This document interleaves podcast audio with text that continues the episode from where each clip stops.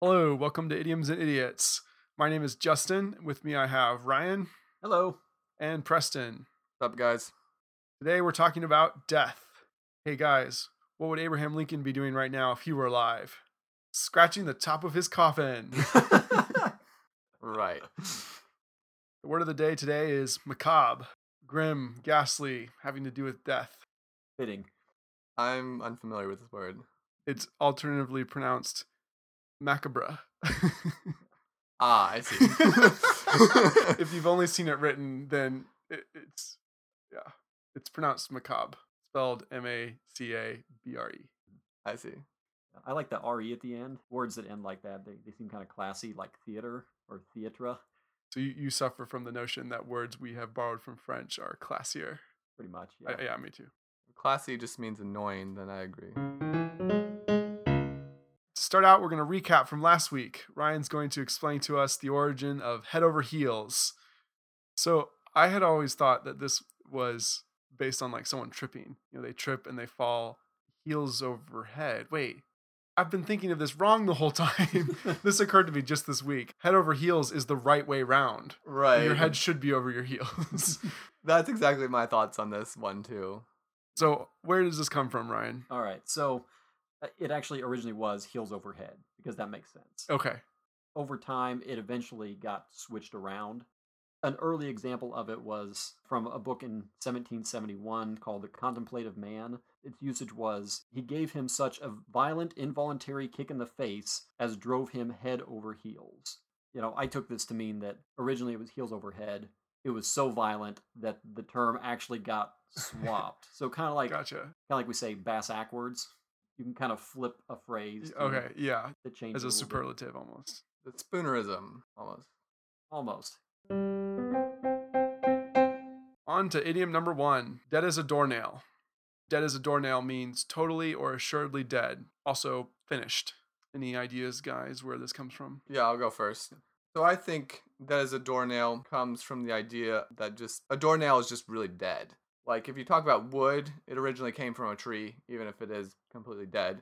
But a doornail, it's been chiseled out of rock, it's been melted with fire, it's been hammered into shape with a hammer. It's about as dead as any inanimate object gets. So that is a doornail, No no spiritual life whatsoever in it. right? Okay. So my guess would be from the early 1900s during the whole spiritualism movement when people used to have séances and everything. Spiritualists believed that well, spiritualists led people to believe that spirits inhabited everything and that was part of a séance that you could bring a- something in of your great dead auntie and it would be imbued, with part of her spirit, and you could pull it out of there. And it- there was a prominent businessman by the name of Ansel Zebedee who was a very outspoken critic of the spiritualist movement, and he publicly criticized the spiritualists as frauds. And he owned a very large company making fasteners, and he was actually the biggest manufacturer of door nails in the United States. So because of that, the spiritualist union all got together and they said, Everything on this earth is embodied with a spirit, except door nails. They are unholy and cannot contain any spirit, so they are 100% dead. As a kind of a little middle finger to Zebedee. Is all of that made up? Hansel Zebedee sounds like a made up name. Do you want to know their One- camp? One criticism of our podcast is that it's impossible to tell when you are making stuff up and when not. Wait, wait, wait! I got more. I got more BS. So wait, the wait. spiritual movement is real. I'm going to draw the line as Han- at Hansel Zebedee. You want to hear their From campaign there on, slogan? it's BS. Do you want to hear the campaign slogan? Live as a table, dead as a doornail. they kept dead as a doornail because of an alliteration. All right, now you can tell people it was fake. yes, all of that was fake. so when I hear "dead as a doornail," I think of the opening lines from *A Christmas Carol* by Dickens, in which it is said, "Marley was dead as a doornail," referring to Scrooge's partner. However, the idiom "dead as a doornail" was already 450 years old when Dickens used it 150 years ago. this Ooh. idiom's over 600 years old. Wow. And so the origins are hard to know. It's hard to know why early English speakers thought doornails were particularly dead compared to other inanimate objects. There are a couple of theories, though. One is that door knockers would actually knock on a nail. And so the doornail was constantly being beaten on the head. So it was very dead. Another uh, thought is that because doors were made by just planks, that most nails were long enough to reach through all the planks, and then they would be bent over so that they would be more secure. Oh. The tips would be bent over once they were, had gone through the planks. Mm. And that way, those nails were dead because they could no longer be used and they were really hard to get out. Right. So, so compared to other nails, they were particularly unreusable. you were destroying its useless. Yeah. Dead in terms of usefulness. Yeah. But the truth is, no one knows. Those are just speculations. The first use was in like the 1360s in the Piers Plowman by William Langdon. On to our first segment. We're going to do a Mad Lib using death euphemisms and famous last words. I'm so looking forward to this, dude. This is going to be pretty good. I, I- I have high hopes for it, at least.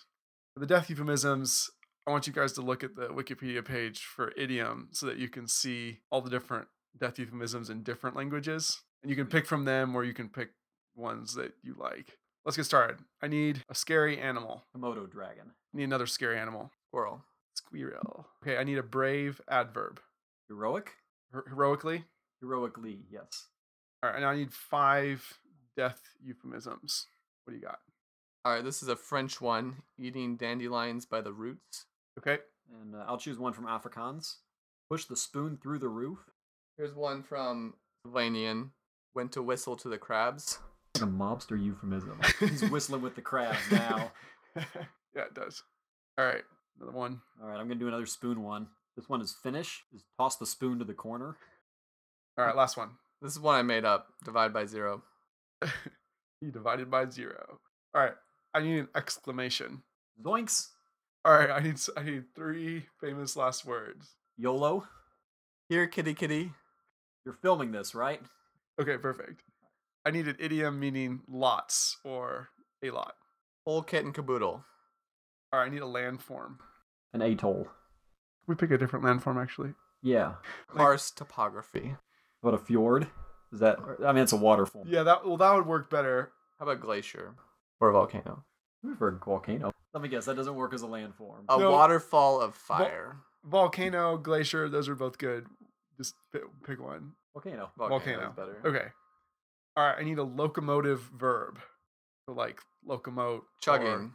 N- No, chug. Chugging along, just chugging along. no, not one like relating to locomotives, like meander or saunter or. Well, you can chug along. Chug over Yeah. to the. All right, fine. He chugged over to the volcano. a All right, I need a, another locomotive verb. shuffle. I need an idiom that means to murder. Get fitted for cement shoes.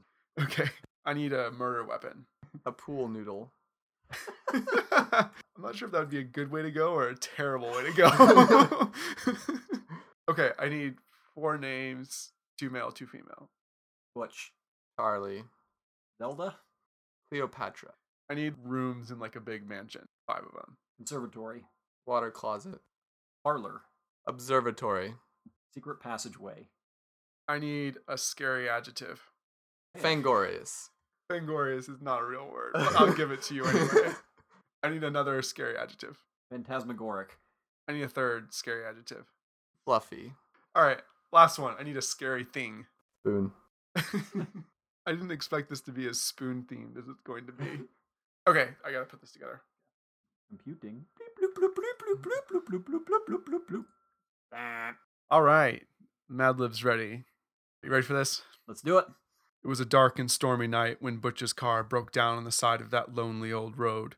We had no choice but to ask for help at the big, fangorious, phantasmagoric house that stood on the nearby hill. The handle on the door was a spoon, and it was at that point I knew we were all going to be eating dandelions by the roots. The door was unlocked, and since it was raining the whole kit and caboodle, we went on in. The house appeared to be empty, so naturally the five of us split up to heroically explore it.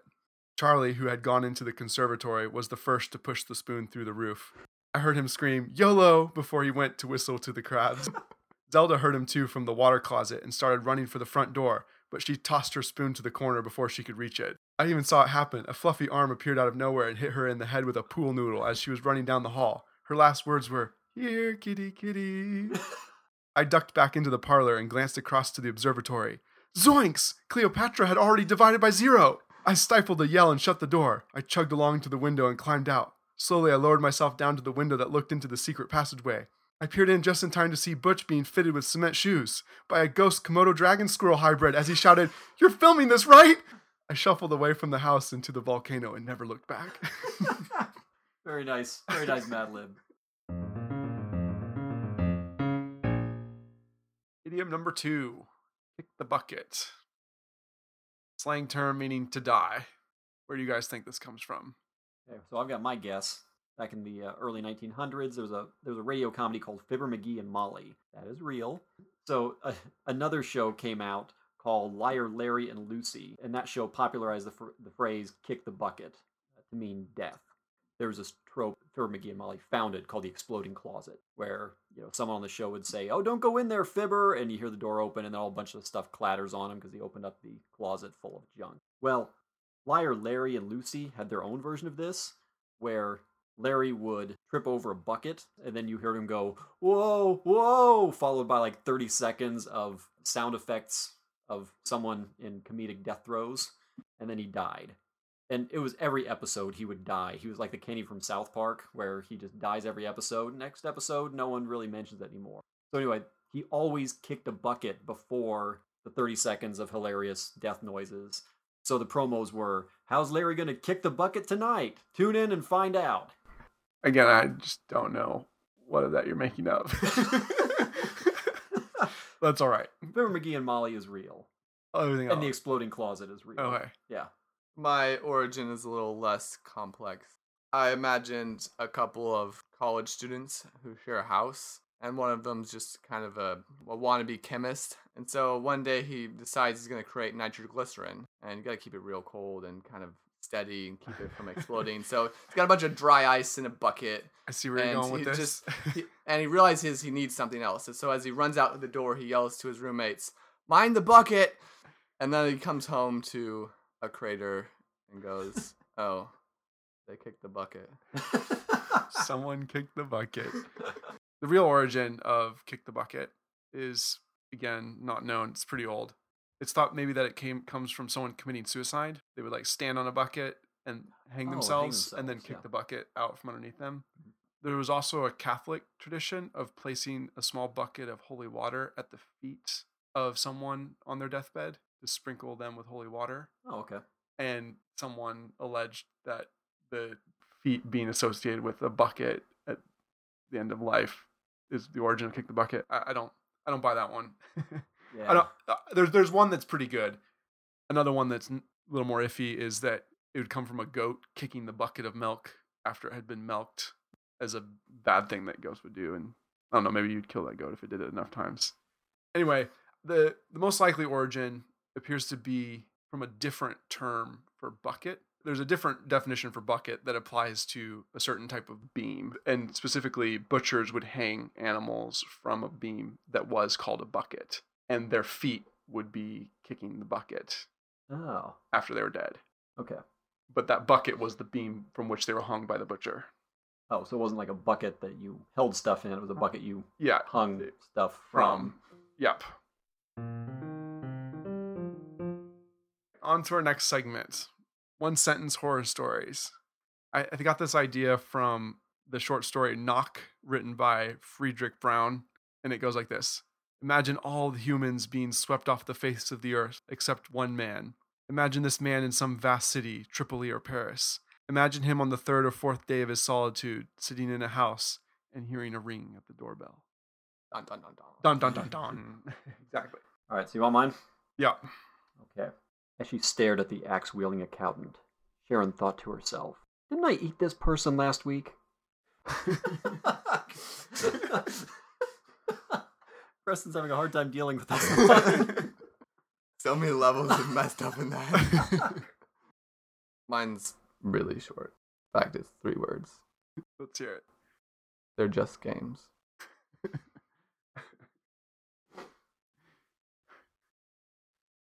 Uh, Yeah. one, Can you two. elaborate on that?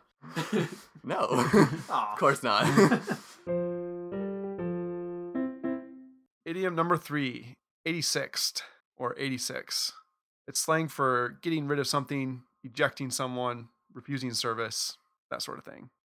All right, I have a legitimate guess for this one. Okay. So does Ryan. Oh. Yep. Well, okay, so the space shuttle Challenger in 1986 disintegrated and killed all seven crew members. So the explosion in 86 was Oh, shortened to interesting. 86. I was wondering where you're going with that. I, Okay. I get it. Yeah. Yeah. Interesting. Wrong, Alright. but interesting. So my guess comes from the ANSI device numbering system, ANSI IEEE E standard C37.2-2008. This is the numbering system for electrical devices. So for example, 28 is a flame detector, 33 is a position switch. Well, 86 happens to be a lockout relay or a master trip. And so the master trip is designed to take down a whole system so that you cannot turn it back on until a physical reset button is pressed. So if you get 86th, your entire system is down. I kind of hope this is right because I want to start using numbers for everything. you heard it here. Ryan wants to talk only in numbers. Darn straight. Yeah. So like if you knew where someone was or like you wanted to say when someone arrived, so Justin arrived at my house, I would instead say Justin 33 to my house. what was 33? Position switch? Position switch, yeah. I get it. It's Yeah. a little bit of a pun as well on Yeah. position switch. Yeah. Yeah, flame, flame detector. Is that what you shout instead of fire? 28, 28. Yeah, you can't yell 28 in a crowded theater. Number 18 is an accelerating or decelerating device. So you could use that to drive a car. when would it be useful to not be specific about accelerating or deaccelerating? Well, I mean, you could say, I'm going to go 18 a car. Oh, okay, gotcha. Yeah. A multifunction device is a, uh, or a smartphone could be number 11, right? Is that what you're going to use for just everything else? Oh, sure. a Swiss Army knife. Yeah. Hand me that number 11. Oh, I like if this, this. catches on, they'll probably have to change the ANSI standard so that it's not confusing with all of the colloquialisms you've been created. yes. I will make my mark on the ANSI standard. The other one is 45, which is an abnormal atmospheric condition monitor. So right now there are many 45 deniers out there. I, I- I catch you. Mm. I catch your drift. Okay, I'm done. Go ahead. So that is definitely a possibility. Mm. It could definitely come from the electrical term. Interestingly, there's also a naval term for parts designated for disposal that was AT6. Oh. So that code designated things for disposal. Phonetically, that's identical to 86, the number. Oh, wow. Um, Interesting. Mm-hmm. but that is another possible origin for it. Mhm. There, are, there are other suggestions too. No one's sure. There was a bar on 86 Bedford Street during Prohibition era. Oh, no. Pretty much an, any idiom origin that starts in a bar, that's not a real one. that It's may have fun. been where that proposed origin was created, but yeah. probably not the answer. Yeah. And then there was a play called Visit to a Small Planet. It was a comedy in like 1955 that really popularized the term. So that was like Yeah. their mission. But my, my protocol. guess is it comes from either, well, both the naval term Mhm. and the electoral term are real possibilities. Like th- those are real things. And I would guess it came from one or both of them. I would assume the naval one is correct because probably been around longer than the ANSI standard for, Yeah, that for might be true. device numbering. Oh, no, actually, the standard numbers were given to electrical components in 1928. 20, holy moly. So that was pretty old. And then the the AT6 term originated in World War II. Oh, wow. Legitimate contender. Yep, nicely done. All right. I'm like running on 50% truth in this episode. now you're at 33%. Remember McGee and Molly was real? 40%. The rest of your truth was just mixed in with your BS to make it more palatable. All right, for our next segment, we're going to. hey, uh, hang on a sec. I, I got to go uh, drop the kids off at the pool. Uh, okay. I'll be right back. All right, that's fine. All right, let's look through his stuff. What was that? Hmm, yeah, what do we have here? It looks like a magic lamp. I think there's a genie inside. Yeah. I wonder if we could get infinite wishes. I've always wanted to try this. Yeah, I think we could work this out. All right, let's roll the Let's lamp. summit. Who dares to summon the great genie of Meodi? We, No, I wish to be able to wish for more wishes. no, it's the same thing. Uh, doesn't seem like the same thing to me. Okay, I wish to be omnipotent. No, because then you just fulfill your own wishes whenever you'd like. Exactly. It'd be like having unlimited wishes, but without the requisite hidden curse attached. Uh, hidden curse? Yeah, it's... I wish that I get a wish for everyone that ever dies. No, again, it's creating more wishes. Now, if everyone in existence rubs the lamp, and you wish them dead before they get a chance to use their wishes, sure, you could earn their wishes back to you at a rate of. Oh, oh, I wish that you do that. Do you really want to be responsible for killing off the human race just so you can get more wishes? You know how many people that is? You just. Well, I'd use one of the wishes to wish them all back. I can't do that. Can I wish for another genie? No, he's just going to tell you the same thing I'm I mean telling an additional genie, so I can like ask for three more wishes with him. It's like rate of return like three to one. That's a nice try, but thing is, genies are kind of like universes. Uh, we can't be created or destroyed. We just exist. We always have. We always will. There's no creation or destruction. Then how do you grant wishes out of nothing?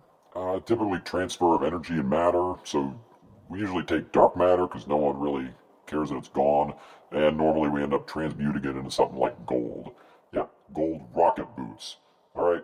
Who the hell asked for gold rocket boots? I'll tell you who. Franklin Jennings from Des Moines, Iowa. That's who. Do you know why you've never heard of Franklin Jennings and his fantastic rocket boots? Yeah, I'll tell you why. Because rockets melt gold, that's why. Ah, I see. Hidden curse. Yeah, hidden curse. Oh, by the way, if you want to earn some extra cash, there's a blob of gold in a cornfield just outside of Ankeny. It's about two pounds worth. I'll text you the coordinates. Oh, cool. All right, I wish that you put me in a parallel universe where genies can grant more wishes. Were you even listening to anything I said? Um, Not really. I kind of glazed over there for a bit. Hey genie, mind if my brother and I conference real quick? Uh, yeah, sure. Go ahead. I think I got it figured out. The problem is we just don't know how to get around him. Yeah, there's got to be a loophole somewhere. So maybe if I just wish to know everything, then I'll know the loophole. Yeah, that's perfect. Go for it. Okay. Genie, I wish to be omniscient. Huh. Um, I've done that before. Uh, let me think. Mm, yeah, sure. Why not? Here goes. Whoa, I know everything. Ah, what happened to his head? It's got all over me. Dude, I'm really sorry about that. Wow, he's Oh, dude. I'm all powerful, not all knowing. I had no idea. you'd do that. oh, yeah. It sounds like Ryan's coming back here. Oh shit, he is. You're right. Um, tell you what, use up a wish. I'll clean it No, up you, for this you. one's on you, man. Oh jeez, yeah. All right, fine. Just, just I'll clean it up. Just put me in the bag. Don't let Ryan know I was here. Okay. All right, yeah. Deal, deal. Do it. hey, Ryan. How was your poop? Fun. What's uh, what's going on? Smell like bleach in here. Nope, Okay. not at all. Where'd Preston go? Spain. Yeah, Spain actually. Really? Why? Why didn't he mention anything? Uh, you just got witness protection straight over there. Oh, he didn't even Yeah. say bye. Yeah, sorry about that. Well, we just gotta keep cracking though.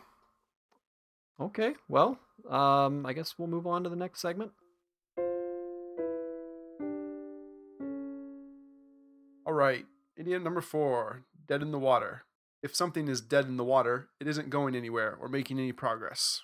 So, what do you guys think the origin? Uh, Ryan, what Just- do just you me. think- What do you think the origin is? I think this was an excuse mobsters in the 1950s would use if they got caught transporting a dead body to a dump site. And this is because maritime law is kind of weird and cryptic, and there's all this misinformation about what's legal and illegal on a boat in the ocean.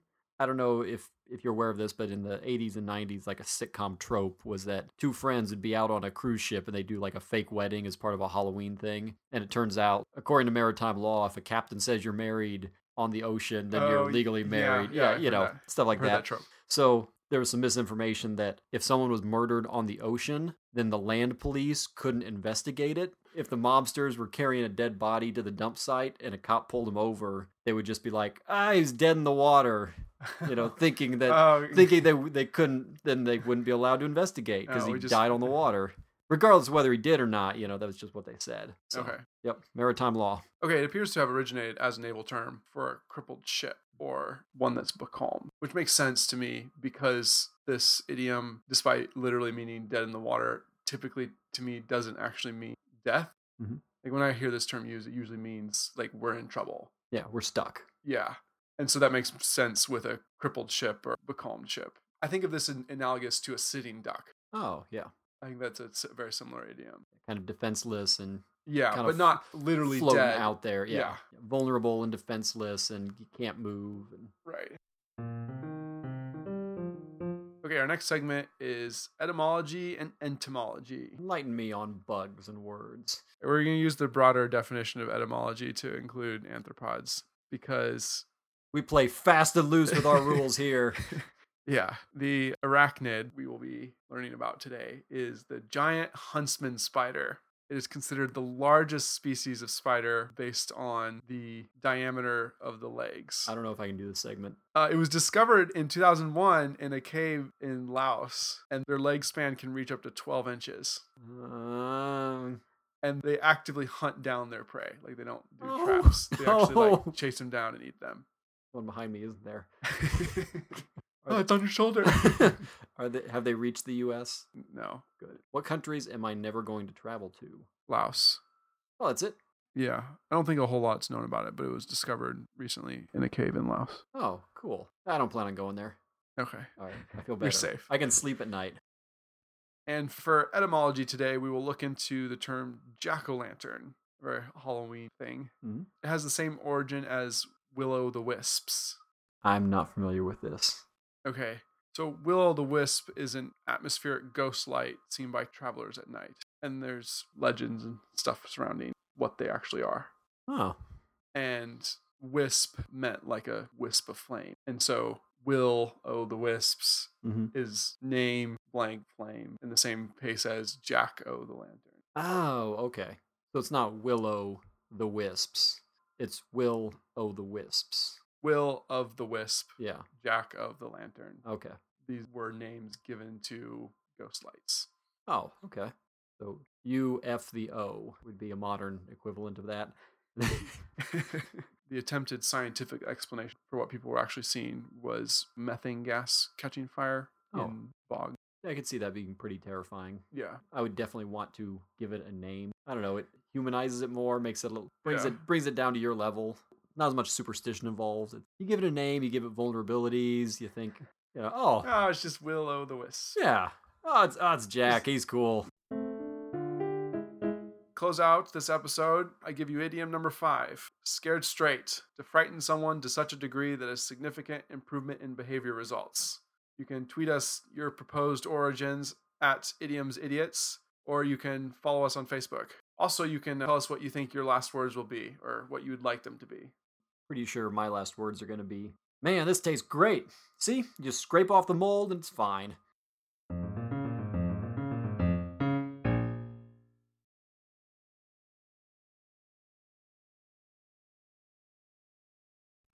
Hey, hey, Genie, Yes. I'll take those cold rocket boots.